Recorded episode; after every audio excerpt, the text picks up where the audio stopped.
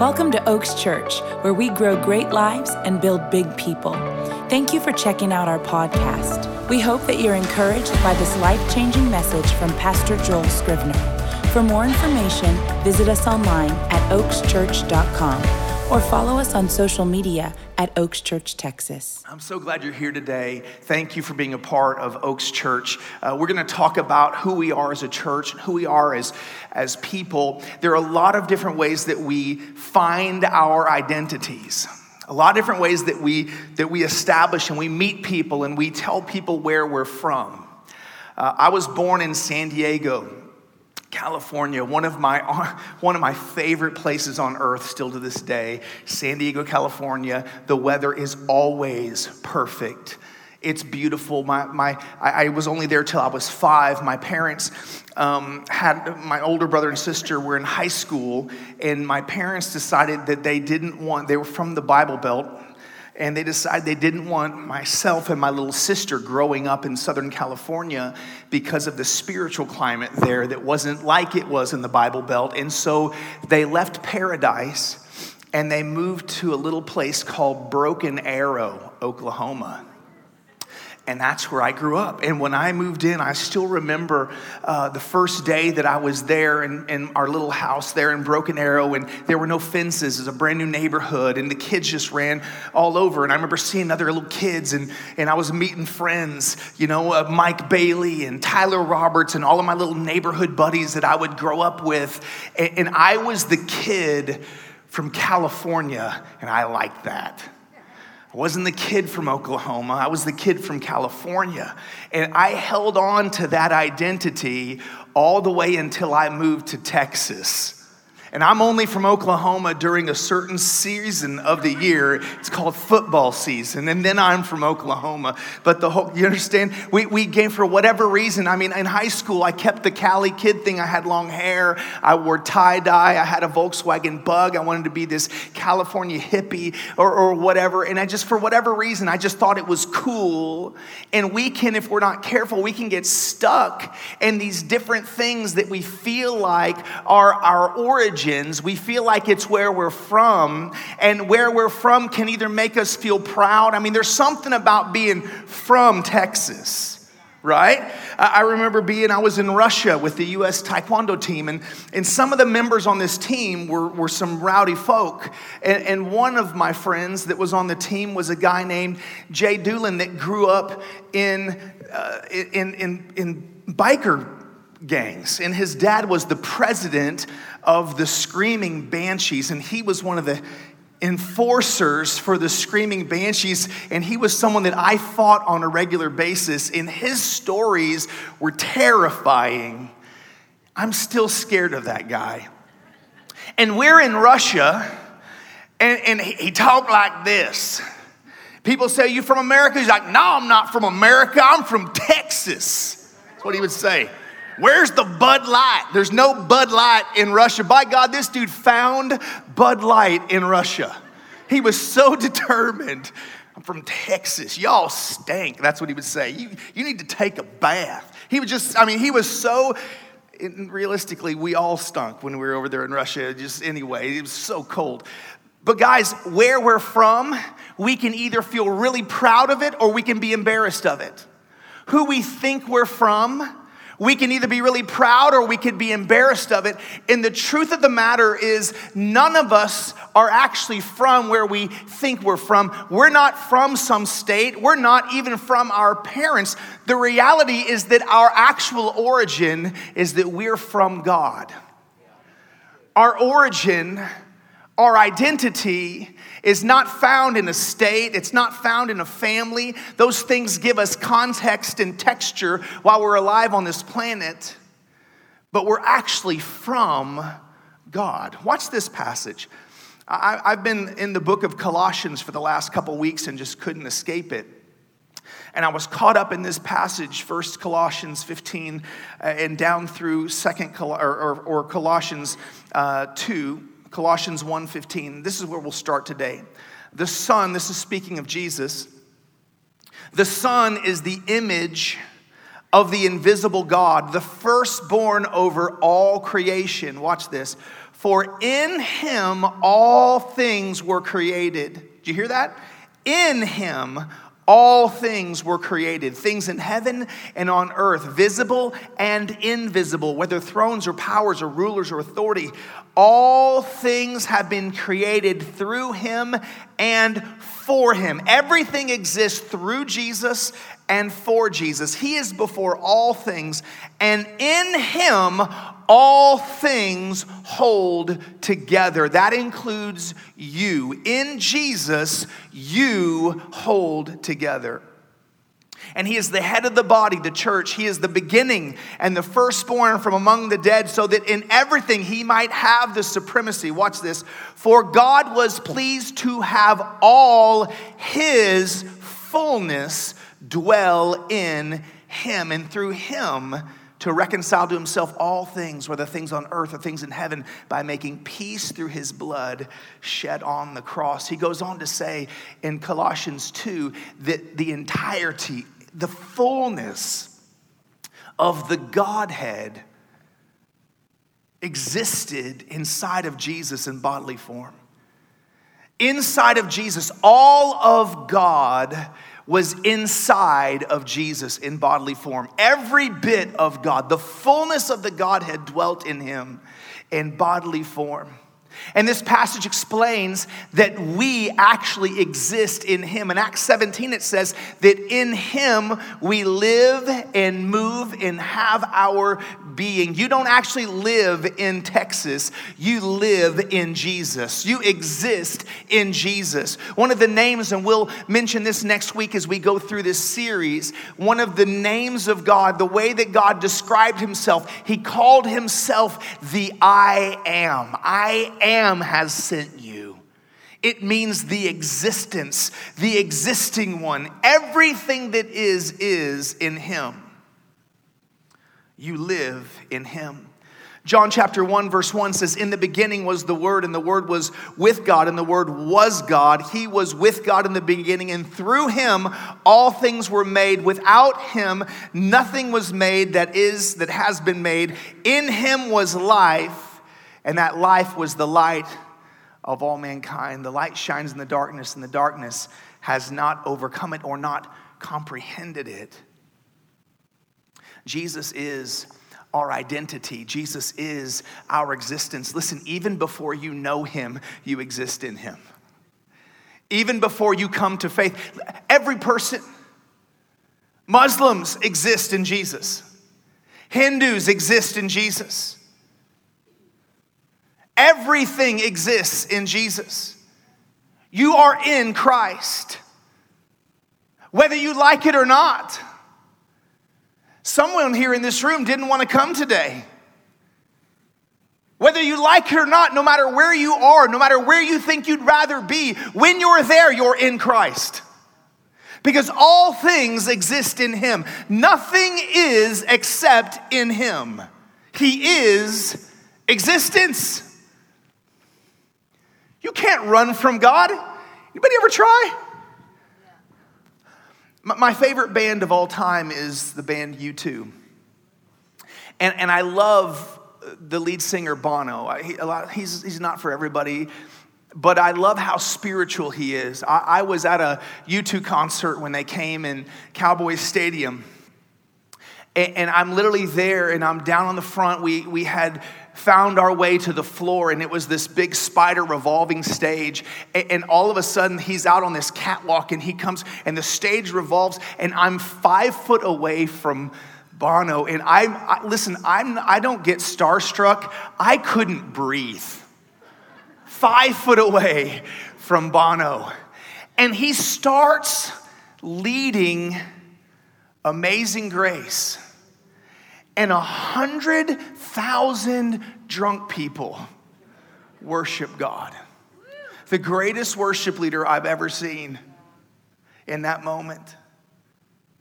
And I remember in an interview hearing one time, somebody asked him, What type of music moves you? What type of songs move you? And he said, Songs that are either about running to God or running away from God, because that's real life. And we find ourselves in those places at times. See, if we exist in Him and if all the fullness of God exists in Him and we in Him live and move and have our being, how is it that we can feel empty sometimes? How is it that we can feel lack sometimes when we actually exist and live inside of Jesus? He's the Alpha and the Omega. He's the beginning and the end. He's the first and the last. He is all of creation, and we exist inside of Him. You, you ever felt like you were running on empty? Ever felt weary?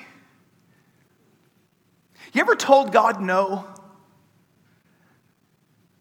Man, I have. No, I'm not doing that. 20 years, no, God, I'll never be a pastor. Next 20 years, no, God, I'll never start a church. No way. Anybody else, send someone else, not me. You cannot run him, guys. What he has spoken over your life, it will come to pass. Doesn't mean you don't go through wilderness times. Doesn't mean you don't go through dry seasons. Doesn't mean you don't sometimes feel far from Him, although you're never far from Him because you exist in Him. He, he is life. The light of life came into the world, and the world hasn't perceived him, hasn't recognized him. Yet the whole world exists in him. He didn't just die for you, he didn't just die for me, he didn't just die for Americans, he didn't just die for a certain. Jesus died for the whole cosmos. He died for all of creation. All of creation exists inside of him. We feel empty sometimes because we, we have this, even though we exist in him, we have uh, what I've heard described as a God shaped hole. And in our stubbornness, we try to fill it with any and everything else. In our stubbornness, in our anger, I didn't ever realize how angry I was at God. I, I thought I was, during my childhood, during my teen years, I was so angry, I was so violent because of the revelation of what a male cousin did to me when I was five and six. I had a rage. Oh my God. I had a rage. I had a murderous rage inside of me because I was so angry. And I didn't realize it probably until, I don't know, 30 some odd years later that I wasn't really I wasn't really mad at that cousin. I wasn't really angry at him. I was angry at God. Why did you let that happen? You could have stopped that. And I'm trying to fill these things inside of my life that can never satisfy because I've got this grudge against the one that I live in. I live in him, but I was mad at him, holding a grudge against him. See, you're not promised an easy life. There's no promise of an easy life. You thought this was going to be a feel good message today. Some of you, you came to Jesus, you gave your life to Jesus, you dedicated yourself to Jesus, and everything went to hell in a handbasket. Did you know that Jesus, when he, when he was baptized and the Holy Spirit came down and descended upon him like a dove, do you know what happened? He went on vacation after that and it was wonderful. And he was hanging out by the Sea of Galilee and he was drinking the finest wines in Galilee, just having a wonderful time. No, actually, it says, and he was led by the Holy Spirit into the wilderness for 40 days and he was tempted by the devil himself. You've never had Lucifer at your house. Jesus dealt with the devil himself, the actual Satan, personally. You deal with little monkey demons, little imps. Satan doesn't come to your house. You just think it's him. He's been defeated already. He's already defeated. See, Jesus said something on the cross. You know what he said? He said, It is finished. Some of us are still waiting for Jesus to do something, and it's already done. He's not doing anything else, it's already done.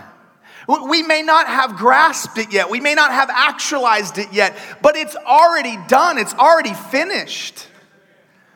And you lack nothing. You lack nothing. See, this is what it says in Colossians 2 9. I've been stuck in this verse for two weeks. I cannot escape this verse. For in Christ, all the fullness of the deity lives in bodily form. Watch this. And in Christ, you have been brought to fullness, or another translation says, you have been made full in Him. Last night I had a plan. Uh, I, I, I, Cassius made barbecue next door barbecue, next level door barbecue. Man, it was so good. Uh, and, and, he that was his offering he bought all that meat he and his wife and, and, all of that every bit of it they did that as an offering unto the lord it was a fragrant offering the smoke went up to heaven and god was pleased and they donated it all of that to our church, and every dollar that came in went to the building fund for our Oaks Grow, Growing Oaks Building Fund. Thank you so much for that. I, I, I mean, just incredible, wonderful. But I had a plan.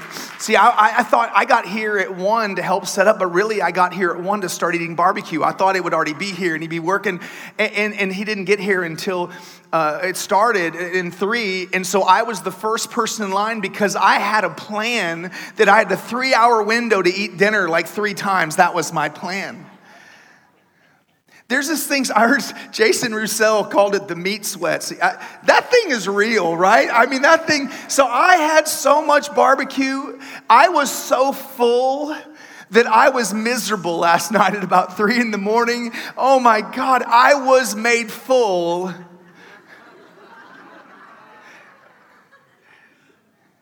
In Him. Not in Him, in Him. So much barbecue. See, here's the deal when you're full, when you're full, you're not tempted to keep eating. When you're full, you can walk past a buffet, you're full. I can't possibly put anything else inside of me.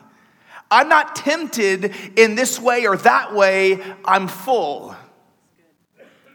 And some of us, we, we, run on empty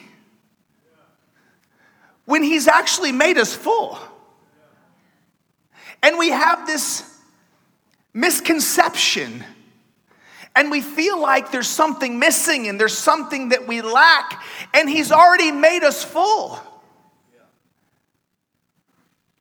And the problem is that we keep trying to put other things inside of this place that only He fills. We have to learn how to be made full in Him. He's already done it, He's already done the work. But throughout the week, we, we, we consume media. We, we, don't just, we don't just consume food, we consume media, amusement. The word muse means to make think. And all of these different things, whether it's music, it's that same word, muse. Music makes you think. You should be careful what type of music you listen to, it will make you think certain ways. I have to be very intentional. I, I, have a commute and I drive throughout the week. And I have to be very intentional what I listen to. Because if I'm not careful, I'm listening to all this political stuff and talk. What is it about getting old? You actually care about all this stuff that's going on and listening to the news and all this kind of stuff. When you're young, you, you don't even think about that news. Why would I ever? And if I'm not careful, I'll listen to that for hours and I'm full of chaos, drama, division. And what you're full of is what comes out of you. If you stub your toe and pray in tongues, you are full of Jesus. Step on a Lego and mm, just start worshiping, full of Jesus. But most of us, something else comes out. A friend of mine has a t shirt says, I love Jesus, but I still cuss a little. Come on, guys, what are we filling ourselves up with? You've been made full in Him, you lack nothing. Jesus is the author and the finisher of our faith, it says in Hebrews chapter 2. 12, verse 1 and 2. He's the author and the finisher of your faith. He, he's written the book of your life.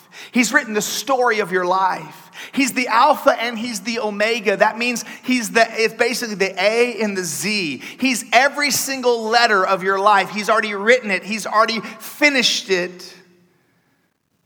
You don't have to finish anything, you just have to follow Him. He's finished it. And every day you take another step and another step. The steps of a righteous man are ordered of the Lord. I studied that phrase out many years ago, and it literally says that the way that the words fit together, how they're parsed, is it literally makes it creates the connotation that when a righteous man takes a step, he steps out onto the invisible. There's nothing there when you start the step, but God orders the step underneath your feet. Every single step, so many of us were waiting for something to step on. And I'll move when there's something there's nothing to step on yet. It's because you're not in motion. And if you would take a righteous step, He would order it beneath your foot. He won't let you fall. He won't let your foot strike against a stone. He'll protect you. But you've got to be willing to step. The opposite of faith is fear. And we can be paralyzed in fear. And without faith, it's impossible to please God. We've got, listen, we should be the gutsiest people out there. As Christians, when, you realize that, that He's already finished it, he, He's the one that wrote the book of you. He's the author and the finisher. And I love another translation of that says, He's the pioneer and the perfecter. Oh, he's the perfecter of your faith. You have been made full in him. Another translation that says, have been made perfect in him, made complete in him. He's the perfecter of you. And the truth of the matter is, is as long as you stay in him and as long as you follow him, you can't lose, you can't fail. Because, if, listen, doesn't mean you won't have ups and downs, doesn't mean you won't have what we call or term in life as failures. Those things happen. They happen to the best of us. I, I don't remember exact the, the, exact dynamics of it, but, but Babe Ruth had the most home runs at, for a certain period of time, but he also had the most strikeouts. I, I mean, as a fighter, I had a lot of great knockouts. But I've been knocked out a lot. If you ever think there's something wrong with my head, you're right. I, have been knocked out so many times. I've been beaten so many times. But you get back up, and every loss is a learning opportunity. Every failure, if you learn how to fail forward instead of fail backwards, some people fail and then they wallow in it. But if we can fail, and just as long as you're failing forward and you're learning something, you pick up and you go to the next. Come on, I, I can't remember. I think it was Thomas Edison said, I never failed one time. I just learned 10,000 ways it didn't work. It's about perspective. Winston Churchill said that success is the ability to go from failure to failure without losing enthusiasm.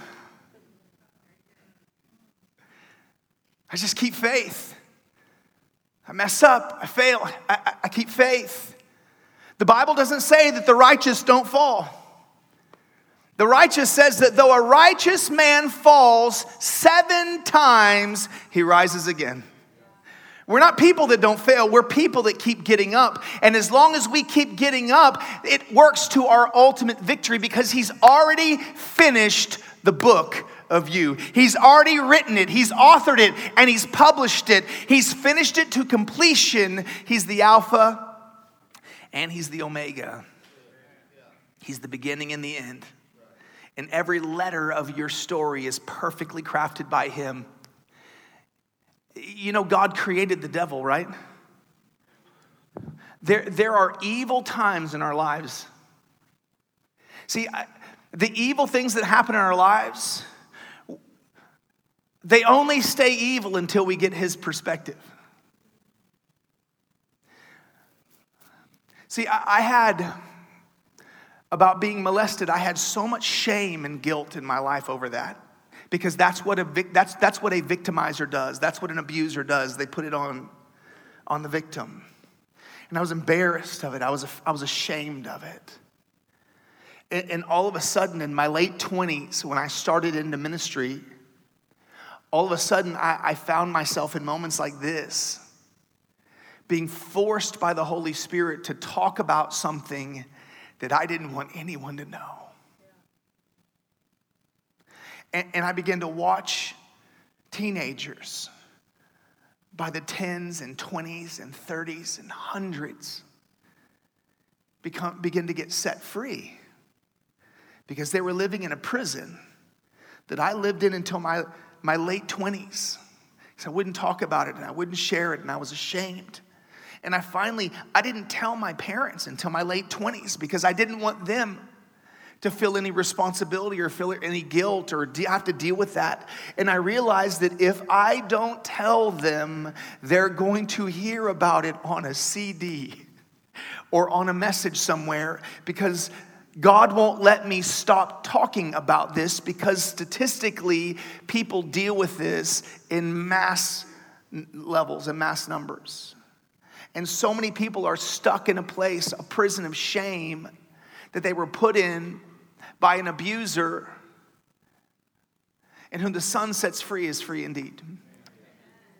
And what the enemy intended to destroy my life, what he intended to use to, to confuse my identity, actually, God has turned out to be something that has set thousands of people free over the last 20 years. Thousands of people free. Because if I can get healing, so can you. If I can find purpose in the pain, see, when you find purpose in the pain, it, it, it creates something brand new in your life a new opportunity.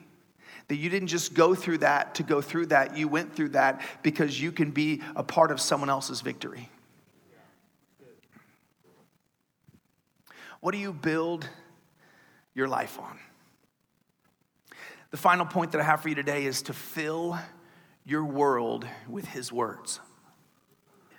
Jesus said it like this He said, Whoever builds their house, uh, uh, uh, whoever, whoever hears my words and obeys them is like a man who builds his house on the rock.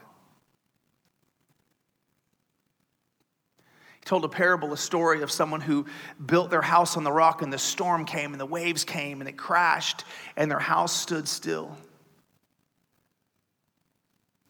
But another person built it on the sand.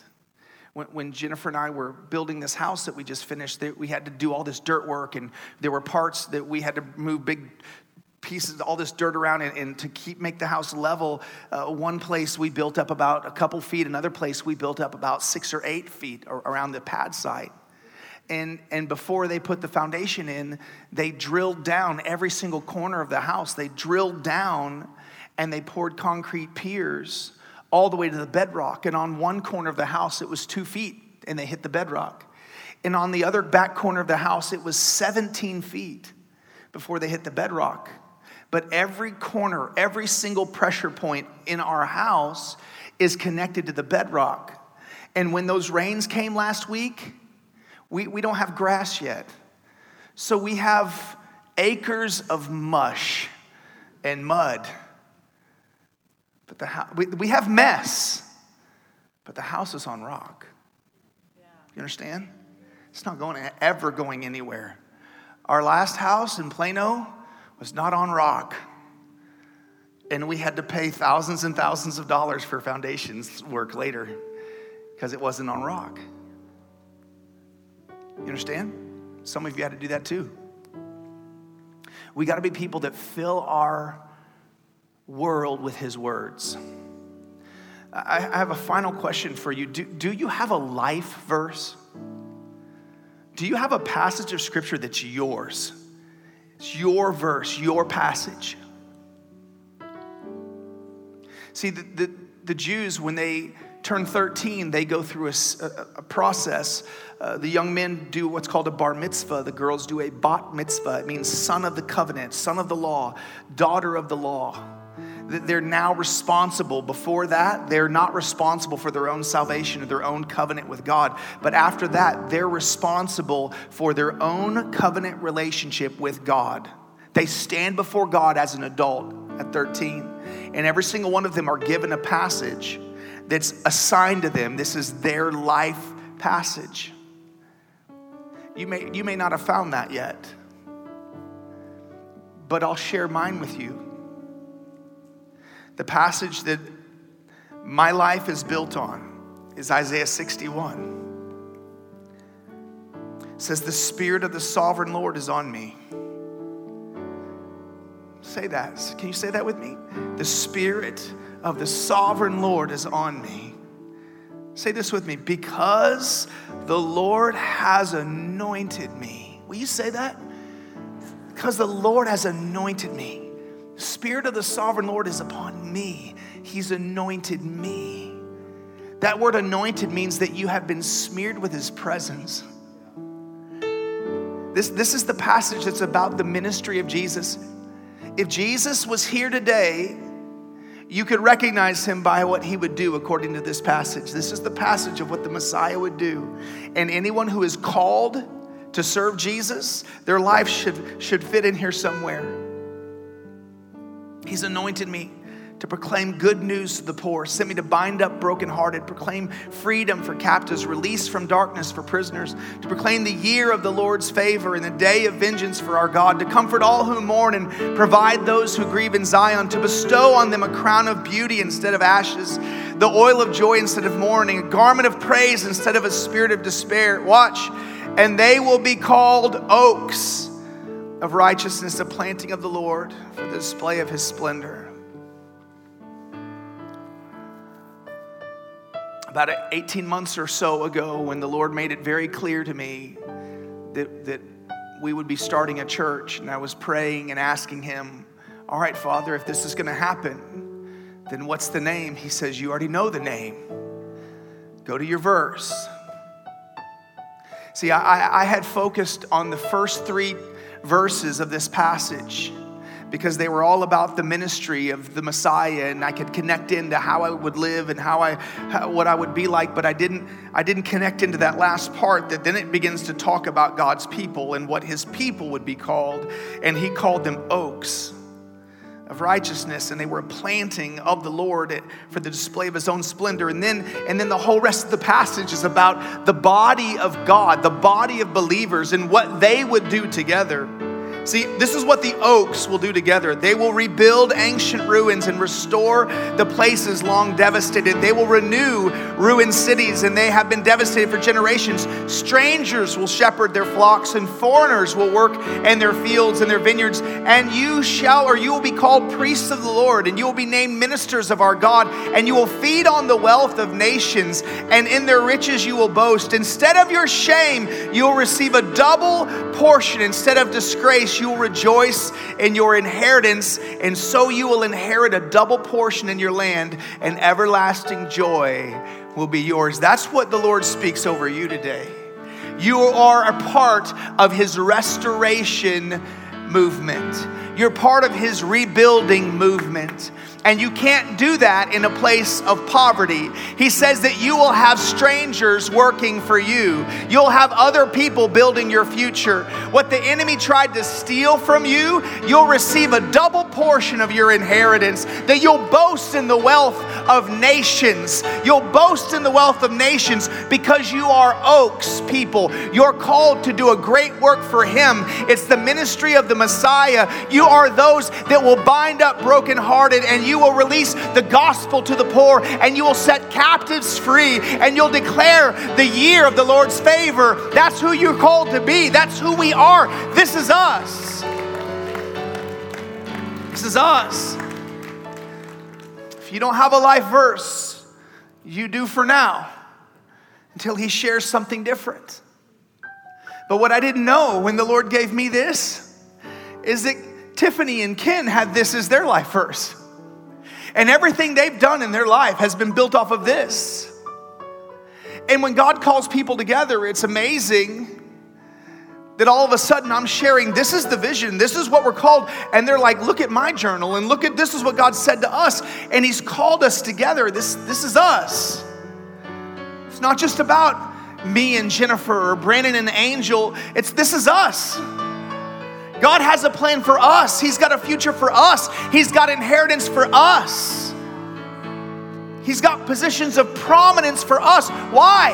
Why? Why? Because he wants to expand his territory and he's going to do it through you. Jesus said, If I be lifted up, I will draw all men unto me. If you be lifted up, you will glorify him and draw all men unto him. That's why he'll glorify you. That's why He'll elevate you, because He wants to do more through you. You are the conduit of His blessing in the earth. You're the conduit. That's why we should be the most generous people on the planet. Because if God's gonna do something, He's doing it through you.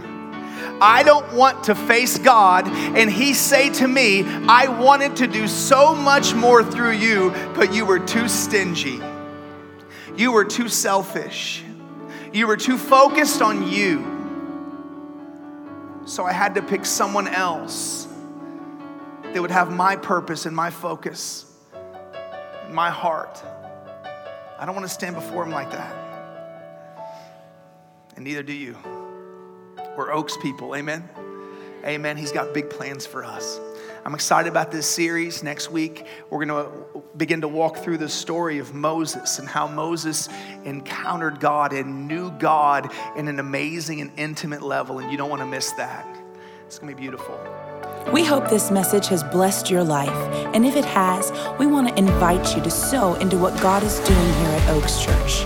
It's as simple as going to oakschurch.com and clicking the Give button. On behalf of Oaks Church, thanks again for listening and have a great week.